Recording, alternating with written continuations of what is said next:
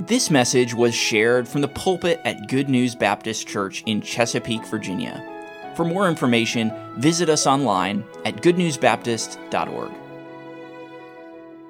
Take your Bibles, please. Let's go to Galatians chapter 6. Brother Randy, you have anything prepared? Where did he go? No, okay. All right. Galatians chapter 6. Haven't these been great days? What God's doing it Good News. I'll tell you, in all my years of ministry, maybe Pastor Coles, you've experienced this. Uh, never in one service have I had the privilege of seeing nine people baptized. Uh, maybe you have. I don't remember a time wherever uh, I got to see that. But that's, that's what God did this morning. And uh, it, it was so exciting. We've had Friend Day, other special days, a week of meetings, and God just continues to draw souls to Himself. And uh, I hope you don't get used to it, right? We ought to rejoice and keep asking God for more. But anytime that God is doing a work, Satan is not going to stand by and just let it happen. Uh, there are times where there's rejoicing and great things are going on, and then there can be things that happen that are discouraging. I'll never forget my senior year of high school. Uh, our team was undefeated in the state of Illinois in soccer, believe it or not. Uh, this old guy played, played four years of high school soccer and then four years of college soccer. Uh, loved the sport. That was a different time, different body, all right? But. Um, I'll never forget one of the games later in my the season, my senior year. We were undefeated at that point. Everything was going well. And then during the game, I watched as my brother and my cousin, same team, went up to head a soccer ball. But they didn't see each other. And as the ball was coming down, my brother buried his head, his face, in the back of my cousin's head. And for my brother, the lights went out. What ended up happening is he fractured his nose, went down. I ran over there, and I could immediately tell. I thought the kid was ugly anyway, but this this was uh, no, don't he he's anyway. But we Aschers have these big beaks that stick out. I've broken mine a few times, and I'll just say it this way he didn't have a nose. They had to call an ambulance, they had to rush him into surgery, get a picture of him so that the surgeon knew how to put it all back. We finished the game, we won the game, but I, I'll tell you that that, that changed the atmosphere. Uh, there, what went from cheering and excitement, everything changed. And it is good for us to be reminded that there are times that as we minister for the Lord, we're going to be reminded that we're in a battle. It's a fight, it's warfare. The victory's been won, but it, it still is warfare. Until Jesus uh, comes back, sets up his earthly kingdom and, uh, and reigns in Jerusalem. But the whole picture of what I used about a broken bone is what we see in Galatians chapter 6. Would you look at verse 1? Brethren, if a man be overtaken in a fault, ye which are spiritual, restore such a one in a spirit of meekness, considering thyself, lest thou also be tempted. That idea of someone being overtaken in a fault, the wording there means to set a broken bone. As parents, we learn to recognize the cry of our children. All right? Uh, and Renee and I used to laugh about this. We'd have company over, and we'd hear crying come from the other room. And sometimes we just didn't do much because the crying was, you took my toy, give it back. Okay? Or, I'm not happy about things right now. And of course, we didn't just let it go, we'd go and deal with it. There were other times that the cry from the other room said, I need a trauma center. and there was, there was a quicker response. Well, you know that as, as parents, child walks in, scrape knee, and you respond, okay, okay, it's going to be okay, and, and you take care of that. It's another thing when they come in and you can see that a, bro- a bone has been broken. That requires immediate action. Well, that's the whole tone that is set here by Paul to the, uh, to the Galatians. If a brother has a broken bone spiritually, get to it. You that are spiritual, you the, that are spiritually minded, the Holy Spirit is in control of your heart and mind. You go to such a one. Uh, if you're not spirit controlled, you're going to be a liability if you try to deal with that. But you that are spiritual, go to such a one in a spirit of meekness uh, to help them. Uh, but be careful. You're capable of the same thing, so go in a spirit of meekness, lest you also be, consider yourself, lest you also be tempted. I'm going to ask you to go from there over to 1 Corinthians chapter 5. 1 Corinthians chapter 5.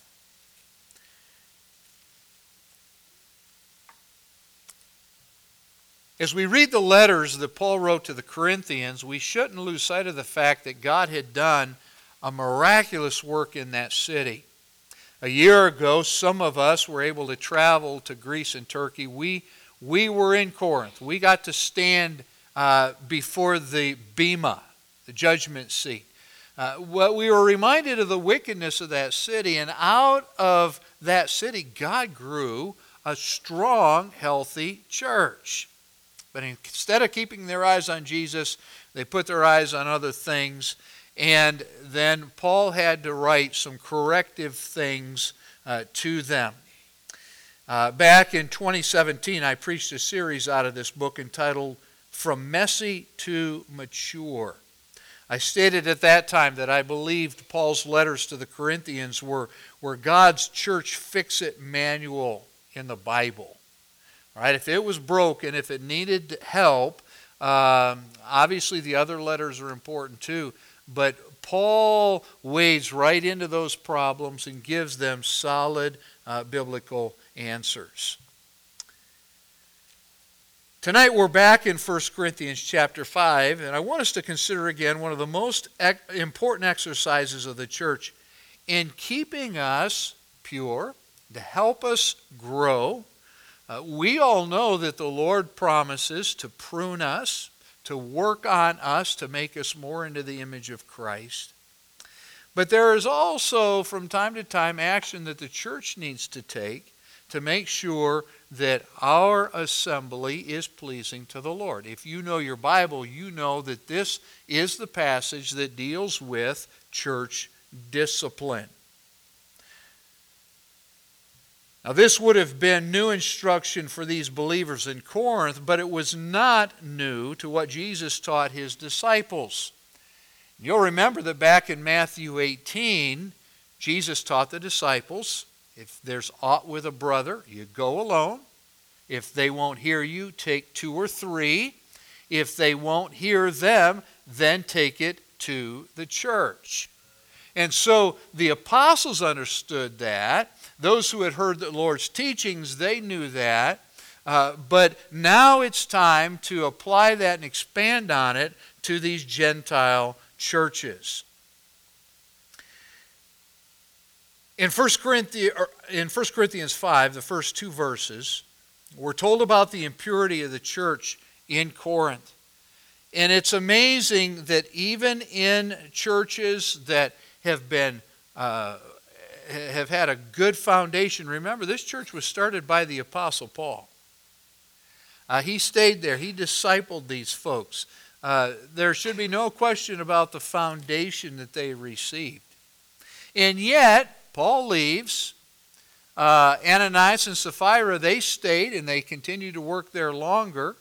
But then they go, and now uh, there's a problem, a very significant problem. We read about it in verse 1. It's reported commonly that there's fornication among you, and such fornication as is not so much as named among the Gentiles that one should have his father's wife.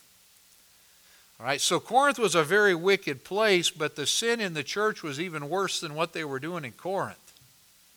It's a reminder that when we get saved, we get a new nature. The old nature gets put to death, but you don't get new flesh. Consider yourself lest you also be tempted. What the world is capable of doing, we are capable of doing because we still have the same flesh. New nature, but and we can have a renewed mind, but we need to walk circumspectly. We need to walk humbly to stay right with God, yielded to the Spirit of God. So that was the problem. But there was another problem besides the sin individually that was going on in that one home. Notice how the folks in Corinth were responded. Ye are puffed up. A reference to pride, and if not rather mourned, that he that hath done this deed might be taken away from among you. Paul's going to, again, elaborate. He's going to share detail about how that should happen uh, but the point is, sin is infectious. No one sins in a vacuum. You don't sin in a vacuum. I don't. If I let sin go in my life, it is going to infect, affect others. Okay? And so they should have been mourning. This is going to hurt us, our testimony. Of course, it hurts Christ. Uh, but instead, they were puffed up uh, they thought we're spiritual enough to be able to handle this. And no church ever wants to be in that kind of a situation. So the church knew about it. They were proud. They felt they could handle it. They were letting it go. Now, in verse 4, the Apostle Paul begins to instruct them specifically on how to deal with the impurity. Drop down to verse 4 in the name of our Lord Jesus Christ when ye are gathered together, and my spirit, with the power of our Lord Jesus Christ, to deliver such a one unto Satan for the destruction of the flesh, that the spirit may be saved in the day of the Lord Jesus. Your glorying, it's a reference back to their, their boasting that we saw earlier, being puffed up. Your glorying is not good. Know ye not that a little leaven leaveneth the whole lump? So, what's the answer? Purge out, therefore, the old leaven, that ye may be a new lump, as ye are unleavened. For even Christ our Passover is sacrificed for us. Therefore, let us keep the feast not with old leaven, neither with a leaven of malice and wickedness, but with the unleavened bread of sincerity and truth. Again, a reference to, first, Christ died to deliver us from this stuff. The table of the Lord, there's references to the bread, okay, and, and uh, again the cup. Uh, Christ's sacrifice, that's a reminder to us of what he did for us, and now he owns us, and through him we can be right as well. So it's essential here, going back to verse 4, that we have the right spirit when it comes to handling problems, including church discipline. And back in that series, we took time to evaluate what that right spirit looks like. So I want to just remind us from the text, first of all, Paul uses the phrase in the name of our Lord Jesus Christ. We need to understand that the authority for churches taking action to stay pure, church discipline, that it comes from Jesus It doesn't come from the pastor, it comes from the Lord. But it's a responsibility that all the church has. If sin comes to light, if you find out that someone, a brother or sister in Christ, has given themselves to sin, do you know it's your responsibility to take care of that? How do I do it? I go alone. Matthew 18 understanding that God allowed me to learn that. Not so I could go and tell others what I learned, but I am to go to them alone seeking to have them get right with the Lord and restore a brother. That's our responsibility. Would you hold your place here and go to 1 Timothy chapter 5?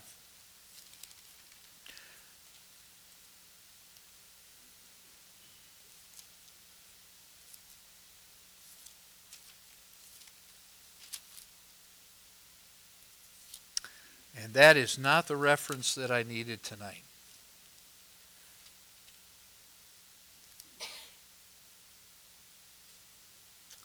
Ah, I had the wrong reference. Paul will write to Timothy, and here's what, here's what he'll say. If, let, let the church know, if someone falls into sin and one convert him, somebody's going to help me with the address here in a moment. One convert, it means to change their direction. Let him know that he that converts a sinner from the uh, uh, the, the, a sinner from the error of his way, and he's speaking to brethren, will save a soul and stop the sin. All right? Now, it's not talking about eternal salvation, it's talking about the fact that sin always leads to death. And so, if you're made aware of that, what is it? James 5. All right, all right. Thank you. So you can, you can see it there in James 5. Thank you for your help with that. So James is writing here. I thought it was Paul.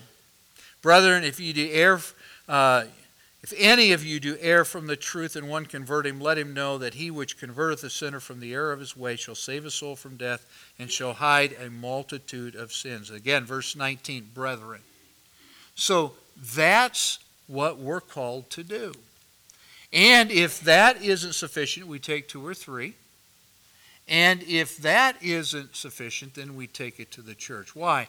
Because someone who continues in sin, that is very, very serious. So the authority comes from Christ.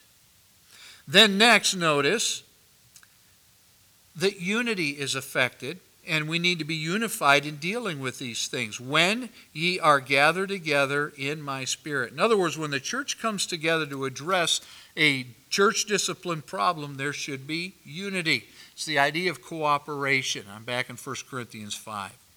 Then finally, a right spirit for church discipline acknowledges that the church needs the power of God. We need the power of God his enablement. Verse 4 with the power of our Lord Jesus Christ. It's the word dunamis, it's where we get our word dynamite. This is power far beyond our own abilities. Uh, we need God's power to follow through with what is needed. So we see Paul's instructions about having a right spirit. And I just wanted to review that with you tonight.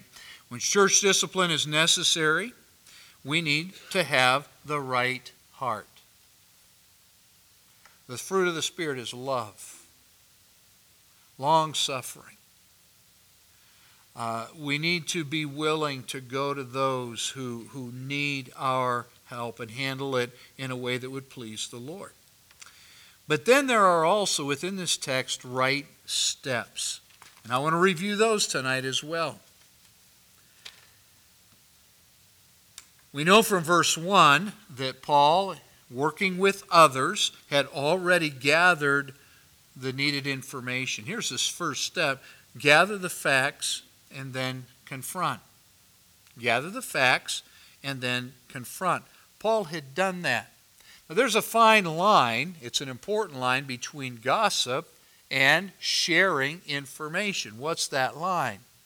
If someone is part of the solution, to the problem, then we share. Now, they are only part of the solution, again, if we're following the scriptures. But if I'm aware, maybe someone else is aware, the Bible tells us we need to make sure that we have the facts right, and then we go to someone. Proverbs reminds us, He that answers a matter before he hears it, it's going to be folly and shame unto him. If I don't have the facts and I try to deal with a problem, uh, that's that's not going to be helpful. So Paul says it's reported commonly. That's the present passive. The news is continuing to spread on its own in the church, in the community, that this is going on. The sin was common knowledge in this case. Sin becomes public to the church and or to the community. It needs to be investigated, confronted according to the scriptures, places like Matthew 18. And by the way, Matthew 18, 16 tells us, in the mouth of two or three witnesses, every word must be established. When Jesus said that, he was quoting from the law of Moses. He's quoting from Deuteronomy. Uh, no one person can bring a charge against another person. The mouth of two or three witnesses, it has to be established. Uh, our system of jurisprudence in this country even is based on that. If someone sees something uh, and there's enough evidence, the authorities may arrest that person, but when it goes to trial, it's never one person's word against another's. Uh, we all know what a jury is, okay? A jury of their peers, and the facts are presented. And, and that's similar to what would happen in Old Testament Israel when the elders of a city uh, were called uh, together. But it has to be validated in the mouth of two or three witnesses. Again, the goal is church purity and the restoration of an offending brother or sister for the glory of God. Now, if the sin is not common knowledge, but concealed knowledge, Matthew 18 is also followed. All right, those steps take two or three and then take it to the church. Now, one of the hidden blessings of pastoral ministry that you never get to see, I am committed to these texts, places like Galatians 6, Matthew 18. You say, Pastor, why are you committed to those texts? 1 uh, Corinthians 5. Because I have seen that when God's word is practiced, guess what? It hardly ever gets to church discipline. Very seldom does that happen. Instead, folks come to repentance, lives are restored. Here's what else happens uh, God strengthens His church, relationships grow stronger. Uh, it's a blessing to be able to see that. Now, what happens if, after that love and those efforts to restore them to Christ, uh, have them make this right with the Lord. If that doesn't happen, what should happen next? After you gather the facts and confront, secondly, then, it goes to the church. Now, what is one of the primary functions of it going to the church? Look at verse 4 again. In the name of the Lord Jesus Christ, when ye are gathered together, and my Spirit, with the power of our Lord Jesus Christ, to deliver such an one unto Satan for the destruction of the flesh, that the spirit may be saved in the day of the Lord Jesus. Now, what does that mean to deliver someone over to Satan? We know that we are no match for the angelic realm. We certainly are no match for the archenemy of the cross and our God, Satan. Okay? So, what is the Lord saying here? Well, listen carefully because there will be Christians who have no idea what this is talking about. Paul has already said in verse 2 that this person should be taken away from among you. But in the name and power of Jesus, something else important needs to happen. Deliver such a one unto Satan for the destruction of the flesh, that the spirit may be saved in the day of the Lord Jesus. So here's an example of what Matthew 18, 18, and 19 is referring to when it says, What is bound on earth is bound in heaven and agreed to among God's people. That becomes heaven's design according to what the Scripture is teaching. So if someone is unrepentant of a sin and God's people, the church, agree that they're unrepentant, then we agree together that discipline is needed, delivering someone over to Satan. Now, we don't do that. God hears our prayer, He delivers them over. And what He's doing is removing His protection so that what has been giving them trouble along, they've let their flesh be in control. God gives them over to Satan for the destruction of that thing which is holding them in rebellion. I don't think we as believers take seriously enough our flesh. There are three enemies the world, the devil, and what's the third one? The flesh. They all work together, by the way. They work together to accuse us, they work together to distract and tempt us. And the Lord tells us don't make any provision for your flesh to obey it in the lust thereof. Don't do it. And so there are times that the flesh becomes so strong that God needs to remove his protection so that Satan can have his way. Now, what does that look like? Uh, we also study together, remember, the book of Job. What happened to Job when the Lord removed his protection? Not good. Satan was intent on killing him. Now, let me ask you a question. Did the Lord ever really fully remove his protection of Job? Yes or no? No, he didn't.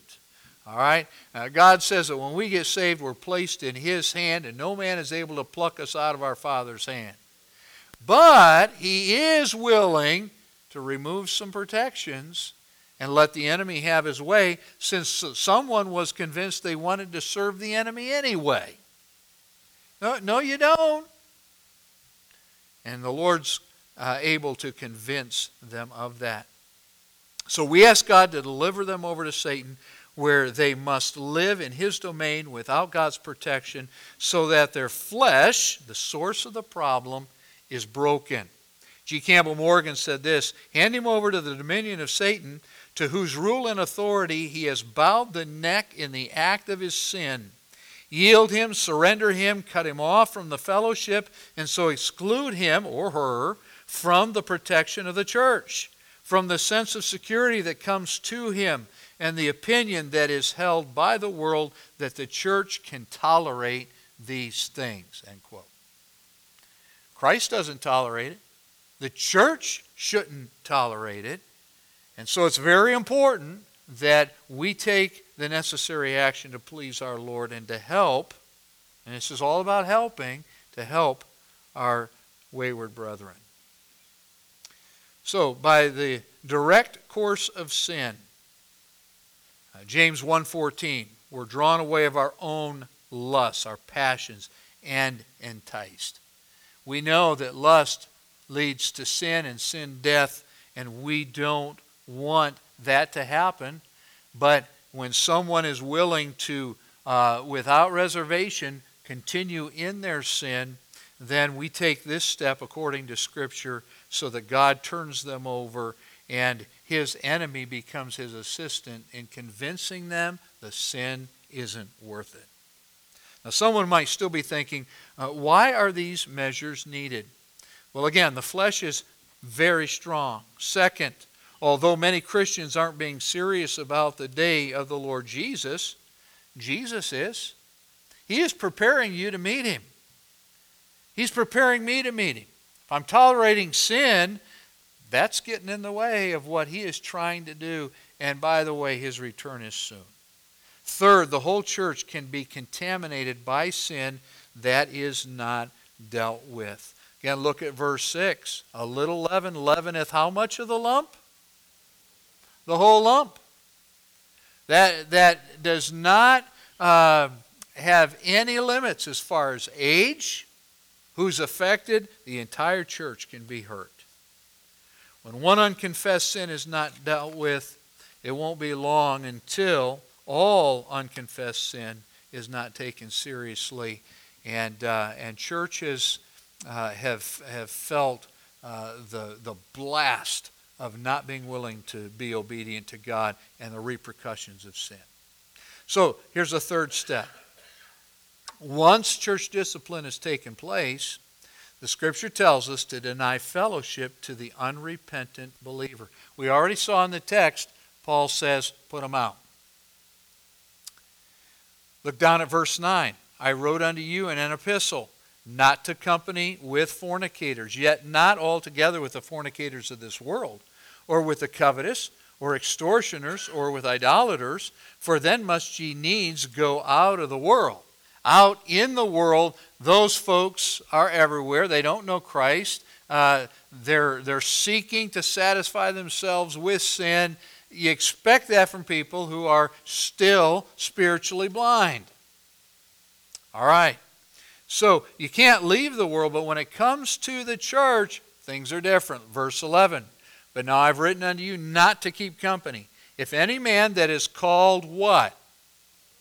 A brother or a sister in Christ, be a fornicator or covetous or an idolater or a railer or a drunkard or an extortioner, with such an one no not to eat. Don't eat with them. The whole idea is don't fellowship with them. Now, why? This doesn't mean we shouldn't admonish them, but we don't want to do anything that causes them to think that their continuing in sin is okay. That somehow we, we understand and, well, it's, it's okay. No, it's not okay. No, it's not okay. By the way, we're being asked to do what our Father in heaven does. If we regard iniquity in our heart, does God fellowship with us? He won't even hear our prayers. Okay? So when I practice this, I am being like God. I am pleasing Him. And by the way, this is what He has said. Let me give you another text. 2 Thessalonians 3.14.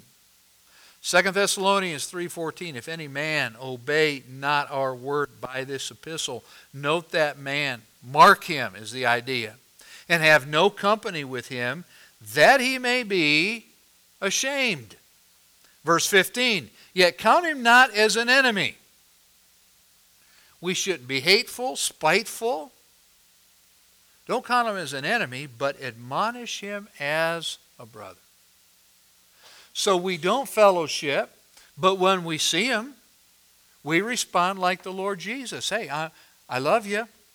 I'm praying for you. Have you gotten that right with the Lord yet? Well, yeah, no, I don't know. You need to get right with What are you waiting for? You know what the scripture says? You know this is hurtful. Uh, I care about you. Would you get that right? I, I would like to have fellowship restored with you, but more importantly, you need to be restored to fellowship with God. That should be our heart. That should be our attitude. So, the motivation of the church in discipline is the restoration of an erring brother for the glory of God, for fellowship to be restored and so that we can be restored to fellowship with them also. Let me conclude with this God puts a high premium on purity and unity in His church. Can two walk together except they be agreed? No. I'm so thankful that we are part of an assembly of believers here where people are serious about the things of the Lord. How do I know that? Well, we just came through revival meetings. Many of you, most of you, were here every night. The attendance was wonderful. Uh, I hear about your witnessing efforts. I hear about you spending time in God's Word. I saw your response as the evangelist challenged us with prayer this past week. And, uh, and when we left, uh, a lot of us had sore toes, and, and you, you came back the next night for more sore toes, okay? I, I, like what Brother Taylor says. It hurts so good, okay? All right? Uh, that's the kind of church that God has given us here. Uh, we're not a perfect church, but we have a heart for the Lord. But if you are in a church like this and you tolerate sin, it's going to be uncomfortable here, and it needs to be for you. So Psalm 133 1 says, Behold, how good and how pleasant it is for brethren to dwell together in unity. This is the work of the Spirit in our midst, the fruit of the Spirit. Ephesians 4 3 says, endeavoring to keep the unity of the Spirit in the bond of peace. And all of this takes into account purity. I quoted from Ephesians 4 3, drop down to verse 13, and it says, Till we all come in the unity of the faith and of the knowledge of the Son of God unto a perfect or a complete man. under the measure of the stature of the fullness of Christ.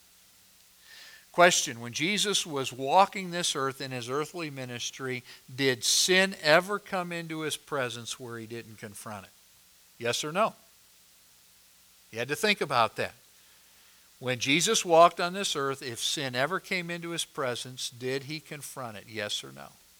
Every time. Now, how he confronted it is instructive.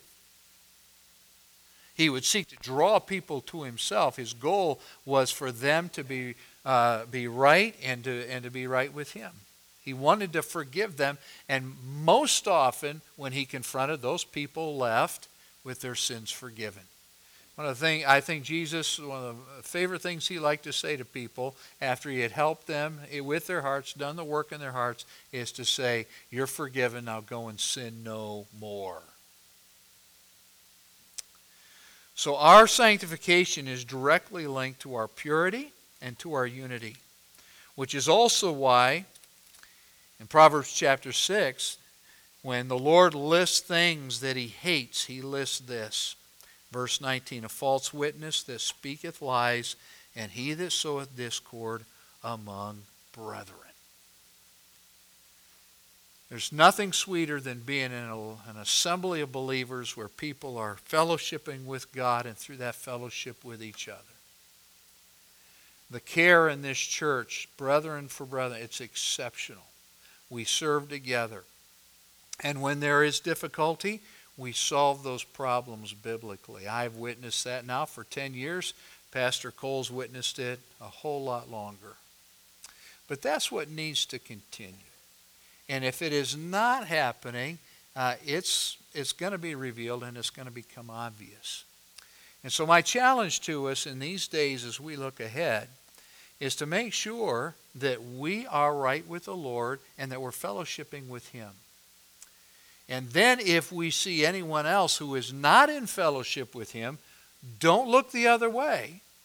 If you see that, if God allows you to become aware of that, then follow the biblical responsibility you have to come alongside and help. Let the Holy Spirit of God help you with that. Uh, so that lives can continue to stay right and in fellowship with the Lord. And together we can move on, as the scripture has reminded us tonight, until we're all complete and in the measure of the stature of the fullness of the Lord Jesus. Thank you for listening. If you have questions about your relationship with God, or you would like to know more about the ministry of Good News Baptist Church, you can visit us online at goodnewsbaptist.org or call us at 757 488 3241. We trust your heart was challenged as you listened, and we want to encourage you to share this message with others. May the truth of God's Word be your guide as you strive to follow Christ and make Him known to others.